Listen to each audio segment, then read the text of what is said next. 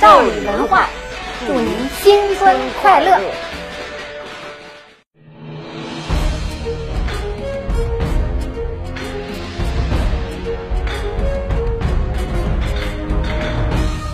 列位，欢迎来到赵李拍案。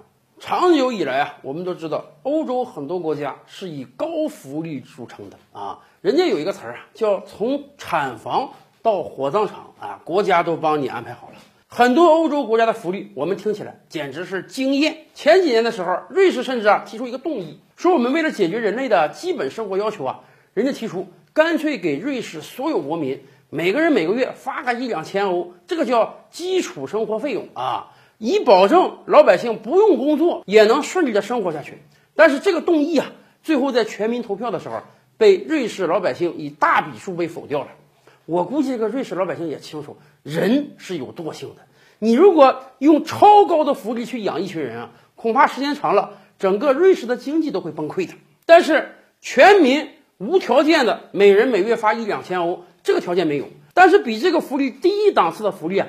在欧洲各国是屡见不鲜的，比如说意大利吧，从二零一九年开始啊，意大利推行了一项政策，考虑到有很多家庭啊，子女众多啊，夫妇双方收入低或者无工作，所以啊，人家推出了一项非常好的福利政策，什么呢？只要你这个家庭收入低、子女多、无工作，达到了我们的标准呢，每个家庭每个月将政府发给你七百八十欧的基础生活费用。以保证你在意大利能够正常的生活下去。七百八十欧这个数字不小啊，五六千人民币啊，对于我国很多人来讲，一个月还挣不上这个钱啊。而且，即便放在欧洲啊，这也不算一笔小钱。一个普通欧洲人每个月所得扣掉各种税费之后啊，也就那么一两千欧。七百八十欧相比那个也没算太少。意大利政府的用意就是啊，我们要保障一些低收入群体啊，能过一个比较有尊严的生活。哎。这个我们倒是能理解，然而没想到哪个国家都有懒人啊！意大利这个政策推行一年多以来啊，很多人就检讨这个政策之下养了很多懒汉。一方面有很多夫妇分居或者离婚了，哎，什么原因呢？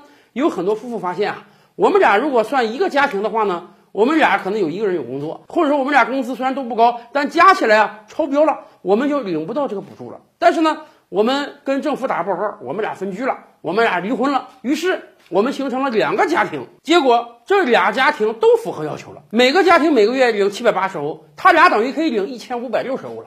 于是造成了很多的假分居、假离婚，还有很多年轻人。咱们知道啊，在欧洲现在本来年轻人找工作就不太好找，很多年轻人发现啊，我费半天劲，好不容易找到一个工作，哎，干了一个月到手才那么一千多欧，而我如果根本不找工作，跟政府说我失业了呢？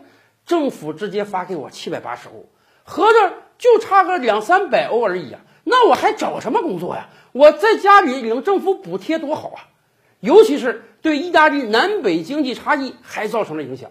意大利以往啊，北部经济比较发达，老百姓收入比较高；南部经济呢比较弱，老百姓收入比较低。这下好了，本来收入就低的南部老百姓发现。我不工作和我工作挣的钱儿没差太多，那傻子才去工作呢。所以一年多以来，意大利这个政策的出发点是好的，结果造成了大量的懒人，造成了大量不工作的年轻人、假分居的夫妇，以及差距越来越大的南北经济。我们有的企业家以往讲啊，说你们年轻人呃工作要努力点，你们可以每周九九六，为什么？九九六是福报啊，咱们这么讲吧，九九六是不是福报，我们不太清楚，但我们绝对清楚，在家啥事儿不干，每个月政府给发钱儿，这种福利政策，它绝对不是福报啊！更多大千世界，更多古今完人，点击赵吕拍案的头像进来看看哦。赵吕拍案，本回书着落在此。